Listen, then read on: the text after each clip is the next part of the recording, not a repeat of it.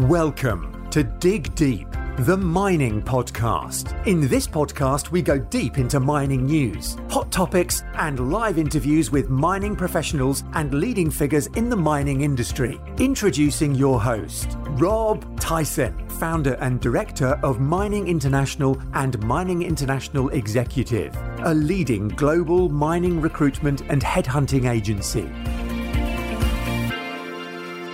Hi, mining community. Welcome back to another episode of the Dig Deep, the mining podcast.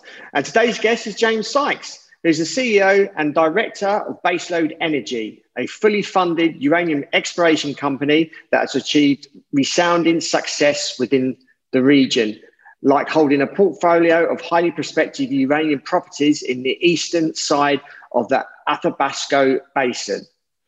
James brings over 10 years of experience in uranium exploration and discovery in the Athabasca Basin, um, where his experience has enabled him to lead the technical team for NexGen Energy um, to make the Arrow discovery during the first two geo campaigns, um, which is the largest development stage uranium deposit in Canada.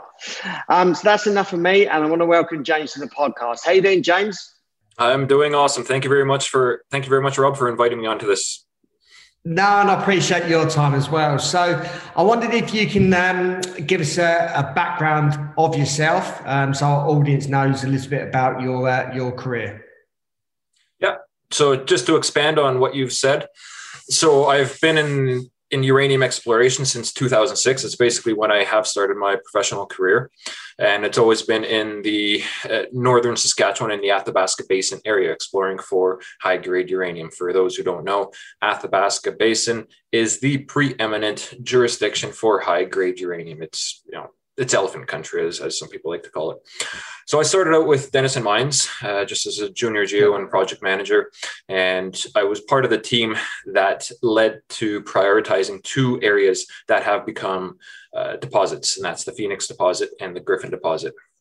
Now, my role in a lot of that, again, being a junior guy, was I would go out and I'd look at historic core and start reinterpreting things. And uh, one of the cores that I came across, uh, ZK04 and ZK06, which helped us decide to go to what became the Gryphon area. So I unfortunately left the company prior to those discoveries, but I do like to say that I, I, had my small part to play in there. The reason why I did leave Denison though was to go to Forum, uh, Forum Uranium at the time, who are now Forum Energy Metals. Uh, they had a preeminent exploration team, guys with a lot of experience, guys who have made discoveries, Boone Tan, Ken Wheatley. Uh, these are the guys that I consider to be the best of the best. So going there was especially beneficial for me. I got to pick all, I got to pick their brains quite a bit. Uh, we share similar music interests, especially Ken and I with uh, King Crimson. So that's a beautiful, that's a beautiful thing. Not a lot of people know King Crimson are, but anyway. it's uh, yeah, it was a great great time, but unfortunately, it was 2008 and the world collapsed. So uh, Forum kind of well, they had to they had to let me go so they can conserve cash.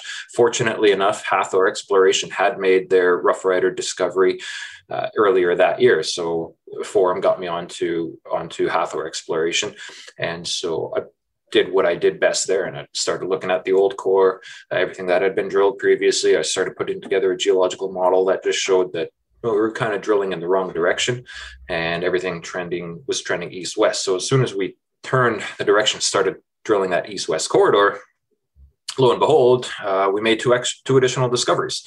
So that was uh, an, another highlight of my career right there. And then I was put onto another project, Russell Lake, which, and that's uh, a different area. It's between Key Lake and McArthur River. And what I did there was I took a lot of my thesis that I have learned up to that point and I applied it to that project and looking for basement hosted mineralization. Lo and behold, I've discovered uh, three different zones of mineralization on that property that nobody had ever targeted before. So it kind of started kind of started piecing everything together saying, okay, well, this works, this works, this doesn't, this doesn't. But they were uneconomic discoveries and just could could warrant some follow up. But Rio Tinto bought out Hathor. Uh, you know one of the best one of the best plays around in quite a while. I found out that I wasn't uh, a Rio Tinto type of guy, so I was looking for another company. And right around the time, NexGen Energy had just acquired all the assets from Mega Uranium, so I got in touch with them. You know, we exchanged emails, phone calls. And when they raised capital, they brought me and a colleague of mine from Rio Tinto onto NexGen. And together we made the Arrow discovery. So uh, a lot of that was just putting what I had learned throughout the years into perspective. And Arrow was, in all honesty, it was actually kind of an easy discovery for us.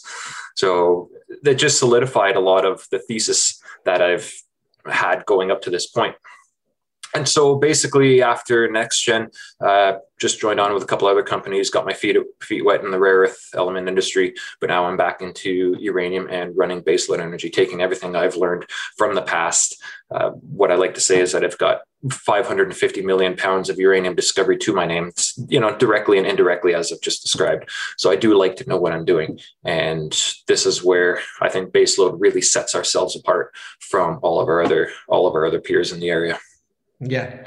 Um, I wonder if you can give us, uh, obviously, tell us a little bit more about uh, baseload energy. So, Baseload Energy, we are a uranium exploration company focused in the Athabasca Basin area of northern Saskatchewan. We are looking for high grade uranium because we know that is what makes the deposits tick. Uh, they're the most valuable assets in the world, Cigar Lake, McArthur River.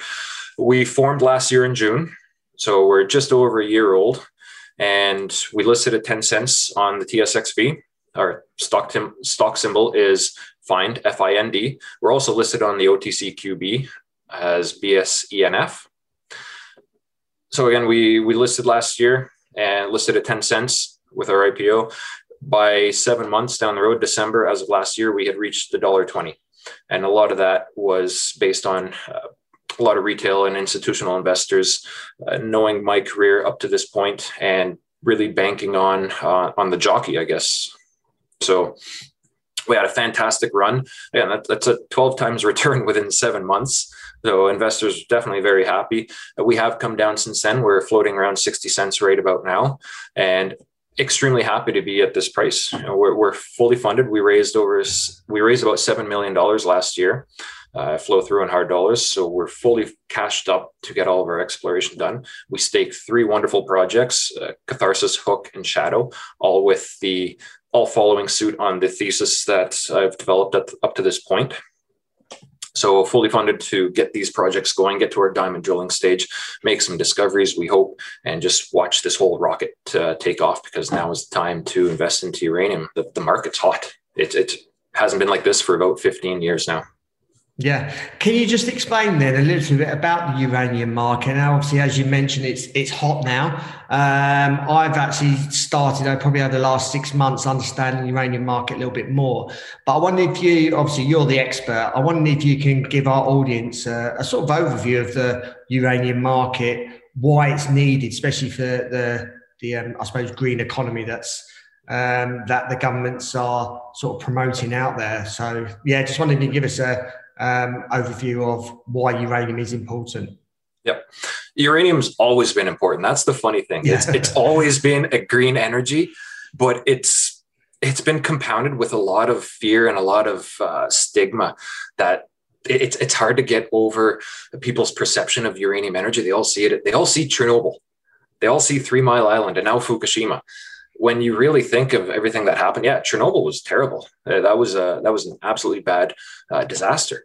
But it was also a flawed design that nobody uses today in their nuclear reactors. So without without Chernobyl, uranium energy is the safest form of energy, and it's been going on since the 50s. So you're looking at 70 years of safe and highly efficient, productive baseload energy power.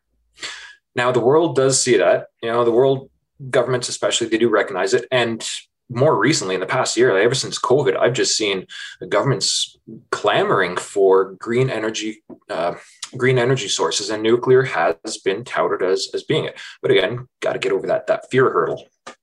So th- there's kind of a difference between the market now than what we're seeing in the past.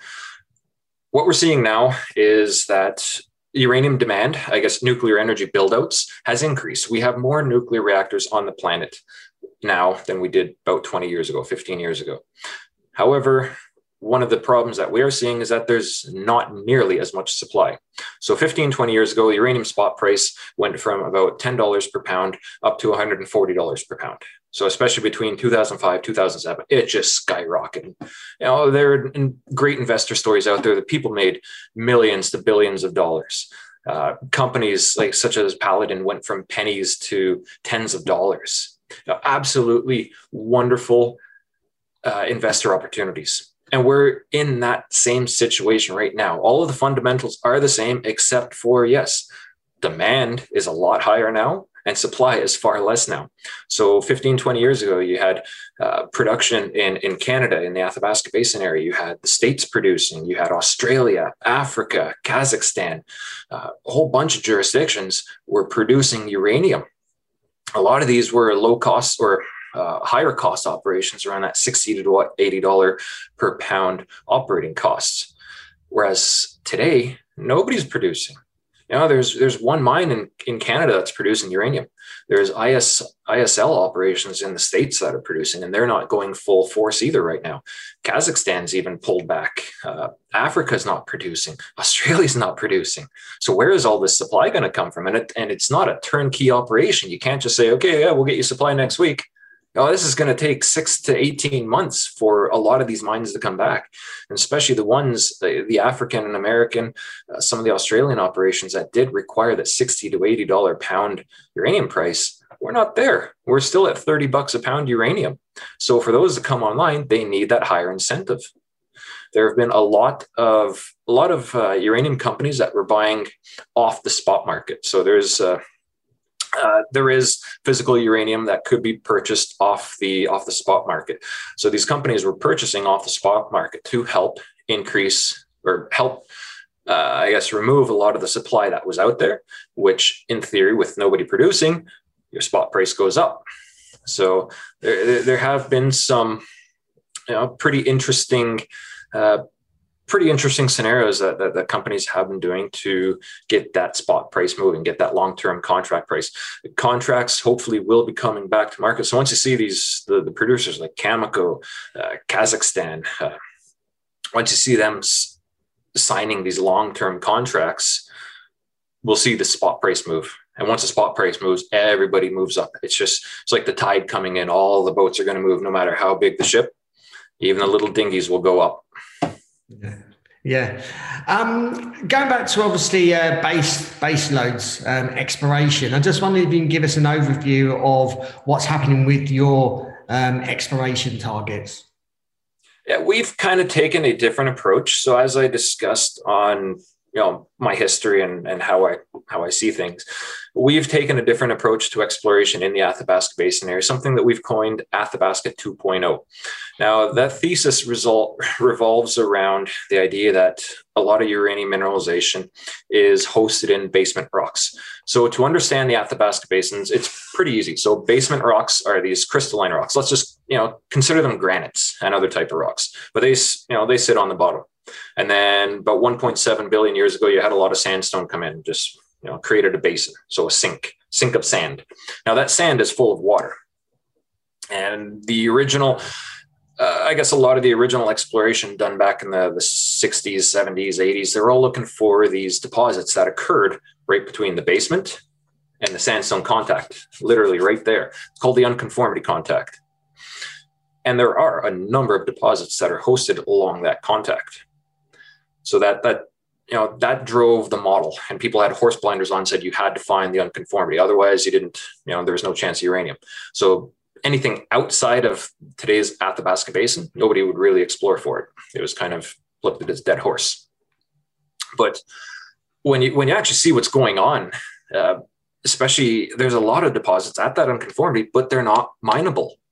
Uh, there, there are some great deposits out there 50 million pounds, over 5% U3O8, which is extremely high grade. They can't get mined because they're too deep.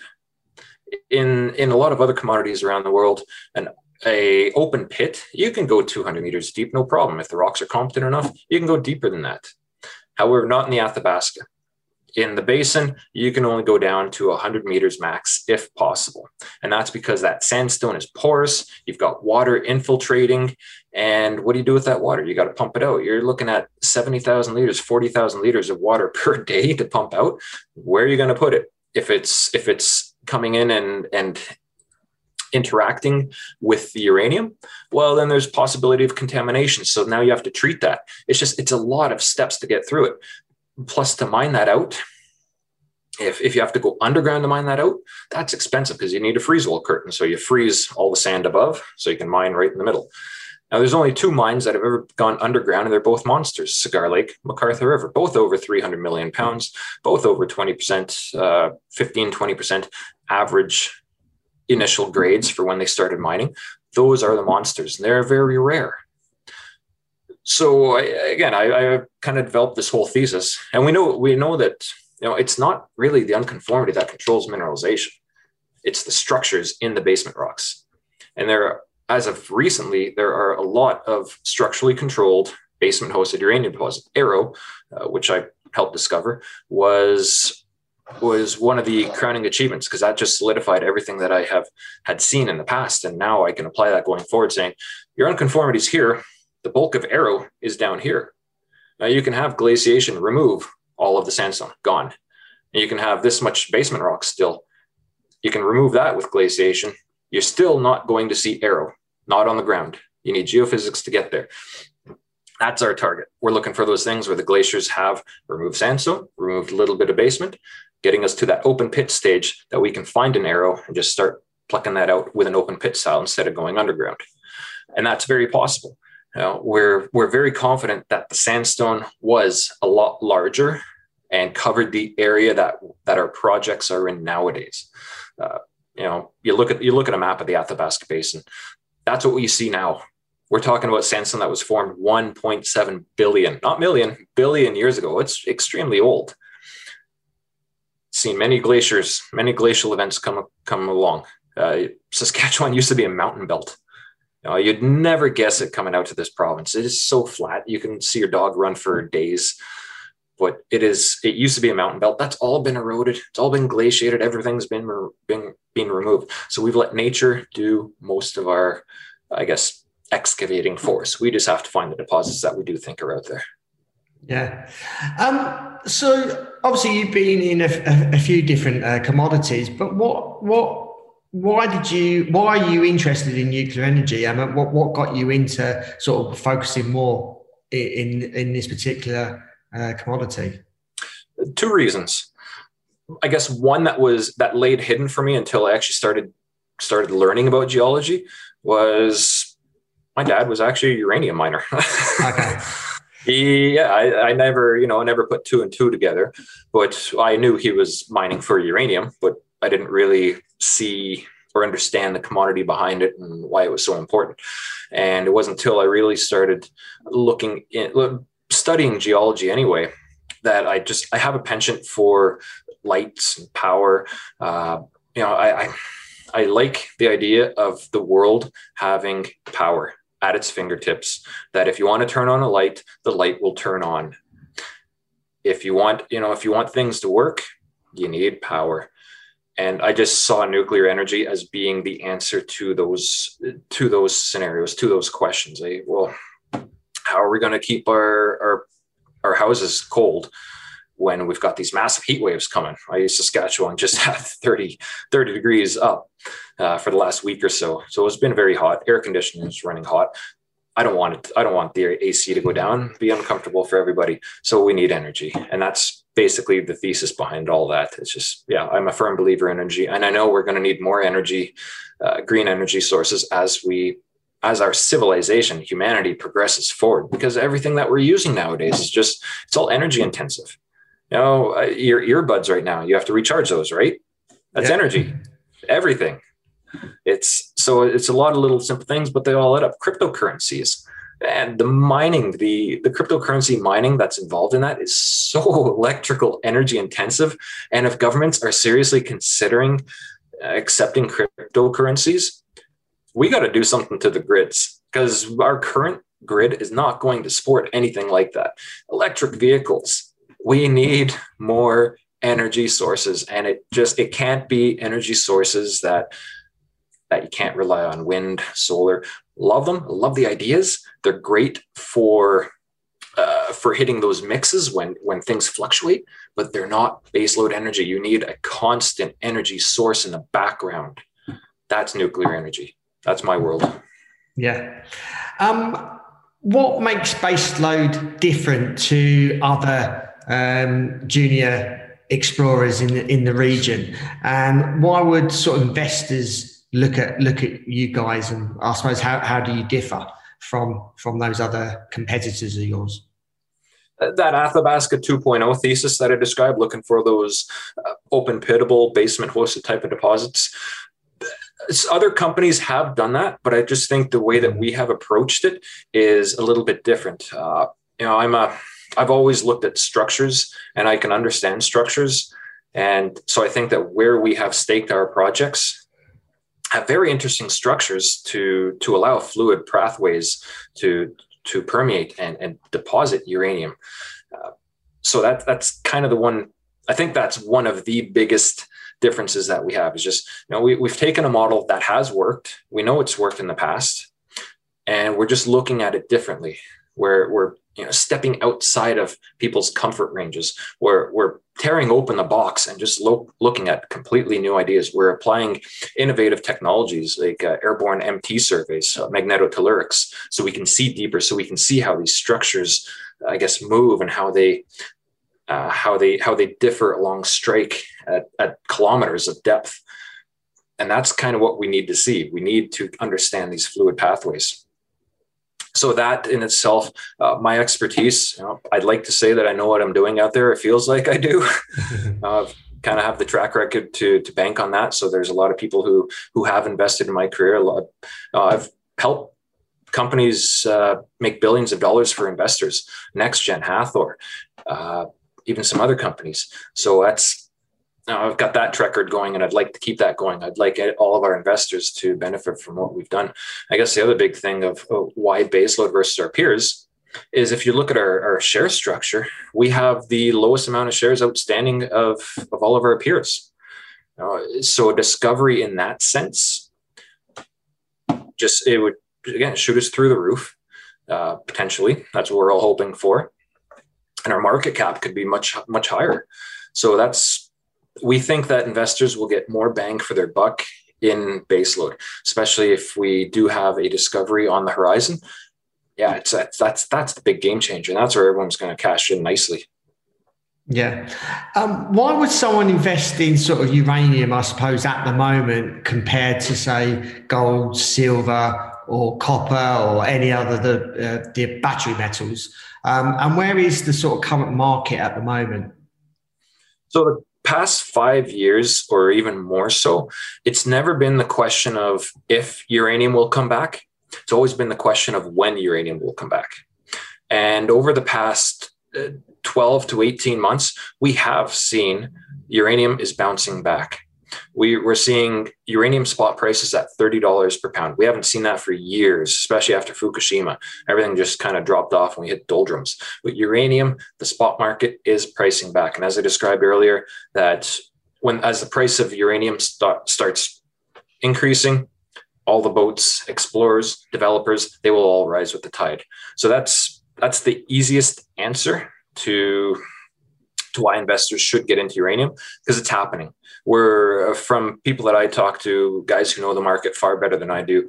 Uh, I've heard, well, they've mentioned we're looking at about 12 to 18 months, probably less than 12 months even, that we'll start see contracts coming back on. We'll see the spot price moving up to that $40, maybe even 50 or $60 range within the next 12 to 18 months. So it's it's definitely exciting times when your commodity is going to jump two times as much you can expect all of your everybody within that commodity to to also go up.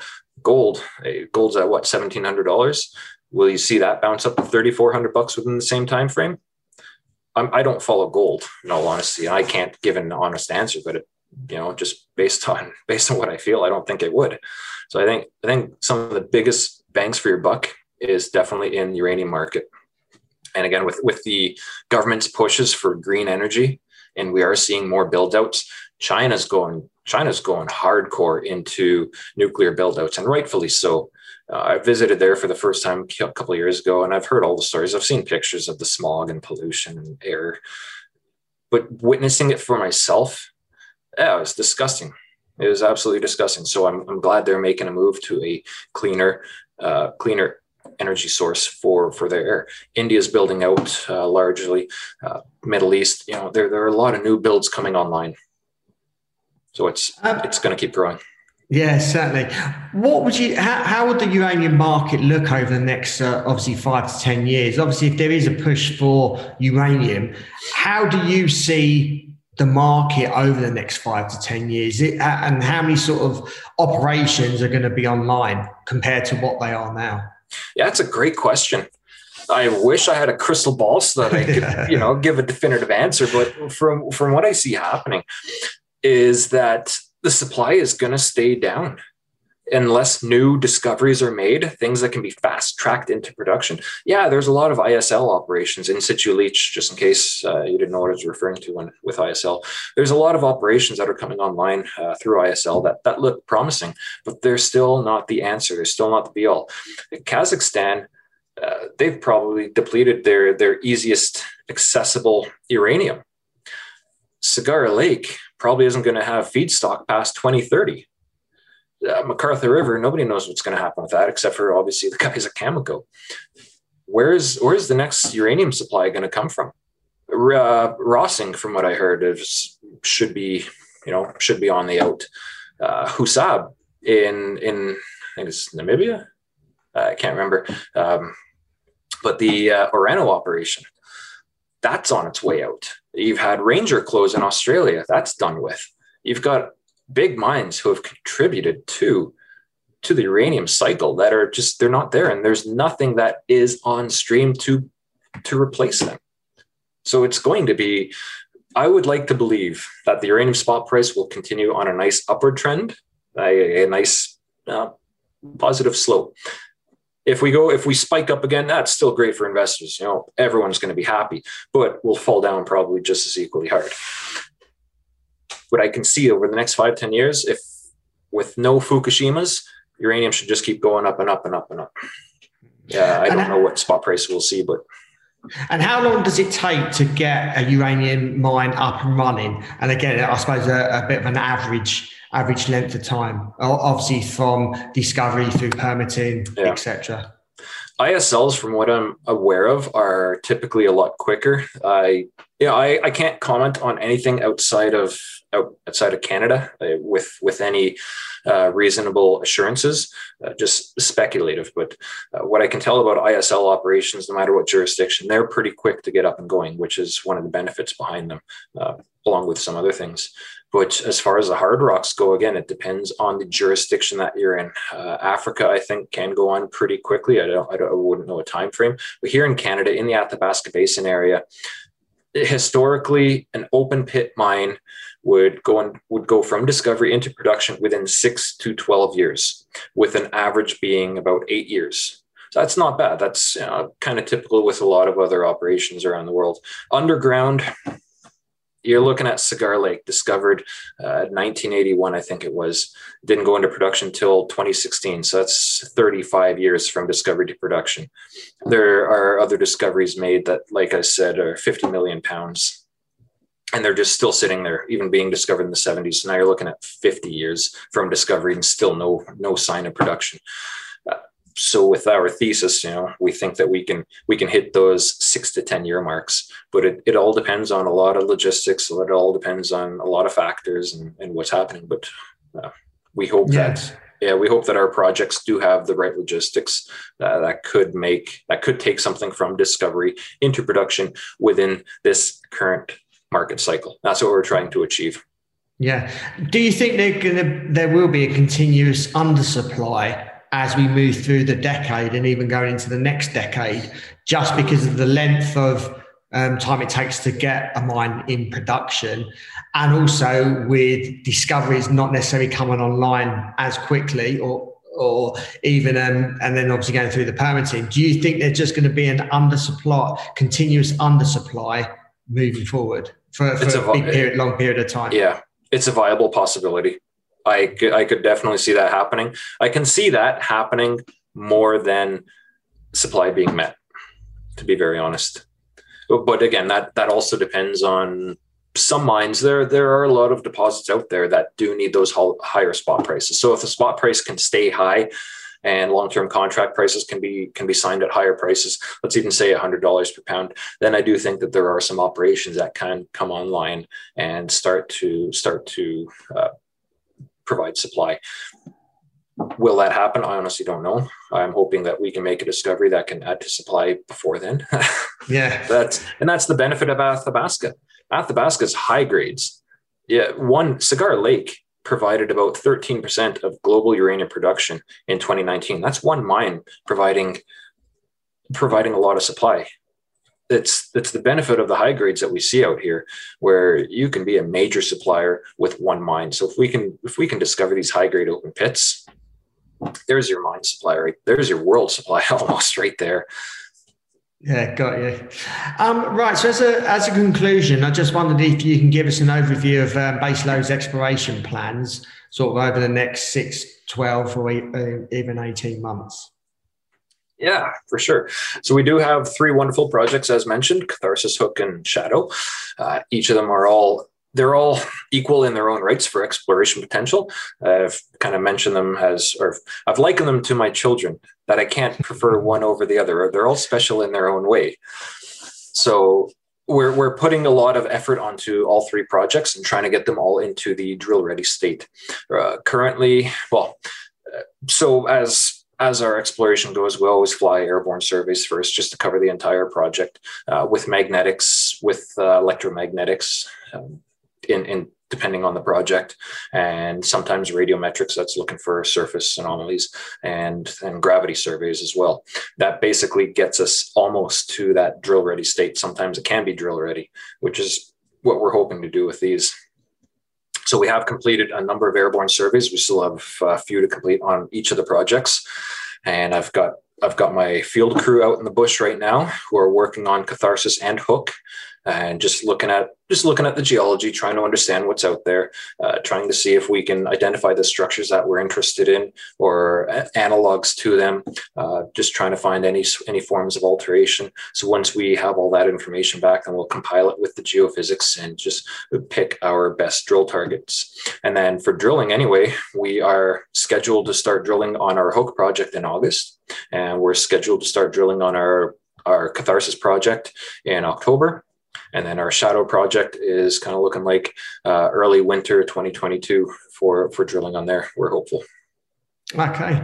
Well, appreciate your, your time, James, um, and give us an overview of obviously uh, Baselode's um, company and what, what you have been doing and what you're looking to do. Um, I obviously wish you well in the future. Um, obviously, you've got a wealth of experience in the in the sector. Um, you're a geologist by background, so um, you do obviously understand understand the the um, obviously the technicalities of of what you're doing. So, if our audience wants to reach out to you, if they've got any questions, how can they go about doing that? Easiest way is via email.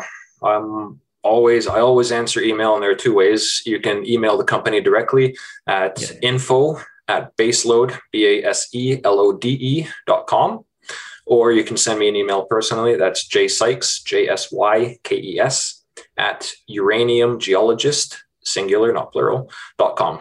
Yeah. And are you on any social media platforms at all? Uh, yeah, we're on LinkedIn as well, and we are also we're also on Twitter.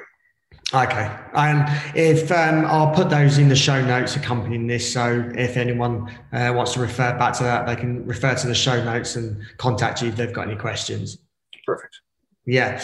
Um, Appreciate your time, James. Hope you enjoy listening to this episode. Um, I think uranium is an exciting uh, commodity, um, something that I have been following literally over the last six months. Um, and just getting more knowledge around around the sector day by day. And obviously, James has given given a good overview of um, the, the current market at the moment and what what Baselode are looking to do um, in the in the undersupply of this uh, of uh, this commodity. Uh, Rob, can I ask you a quick question before we yeah, go? Sorry to, sorry to interrupt your. No, no, that's fine. You're, so what drew what drew you to uranium investing for the past six months, and what's your takeaway on it? Yeah, certainly. Um, do you know what? I think you're the first guest that actually asked me a question, so you put me on the spot. Um, I, because obviously I've been doing a lot of these podcasts and learning more about the industry as a whole, um, and obviously the people that I've been listening to have been talking about uranium. A lot, a lot of the the information and education that I've been looking at, a lot of people have been speaking about gold and silver, but then there's a handful been talking about uranium. And what's what I suppose I've got interested in is the the thesis behind uranium, what it's what it's needed, what it's used for, the undersupply, um, the history behind the last 15, 20 years of uranium. Um, and it's building up for a, a, case of we need we actually need uranium. Um, there's an undersupply, as obviously as you've mentioned, um, and it's essential to turning on the lights and using it as power. Um, so just that whole thesis and me understanding that is, and obviously, like I said, I've been learning about that, and I have been investing in some some companies, um, and I'm, I'm, signed up for a few, uh, signed up to a few newsletters as well. So again, I'm just building my understanding of um, of that particular sector, and it's certainly an interesting and compelling um, compared to probably gold and silver. So um, yeah, that's that's that's what I'm taking away. And, I'm, and again, by doing these podcasts and uh, reading newsletters, I'm I'm gaining more experience or understanding more around this particular sector. So um, a lot of the things that you've said, I can resonate with because I've I've been listening, been listening and learning um, about the about the uranium sector. That's fantastic to hear. So hopefully your uh, your listeners all follow suit as well and yeah, do yeah, their own so, learning or just just go on a whim based on yeah. based on our talk. Yeah, yeah, certainly. And like, like I said, I've only been like following this the last six months, and um, and it's definitely a sector that you should that you should look into. Um, it's not necessarily out there as much as gold and silver, um, but that's probably the best time to invest when not as many people. It's not in the spotlight um, because it will be over the coming years. So um, those that are listening, um, follow Baselode's obviously um, journey and and just really understand the uranium sector in a bit more detail because it is something it is it is going to be coming into I suppose people's minds over the coming coming years because it is needed. Um, and as Rick Rule, who I've interviewed a couple of times on his podcast, uh, if we run out of uranium, we won't be able to turn the lights on. So um, it is needed. Absolutely. Yeah. So I appreciate you guys listening pass this, uh, please share and pass this uh, podcast on to others in the industry, um, especially those guys that, um, that are probably listening to this who are in the gold, silver, copper, other commodity sectors. Um, appreciate if you can pass this on to others so they actually understand uranium and understand the importance and significance of this uh, of this um, energy supply because like I said, it's going to be needed ever more um, over the coming years. So um, James, really appreciate your time for taking the time to do this podcast. And until next time, happy mining. Thank you for listening. Remember to reach out to Rob via the show notes and be sure to subscribe and leave a review. Until next time, happy mining, helping each other to improve the mining industry.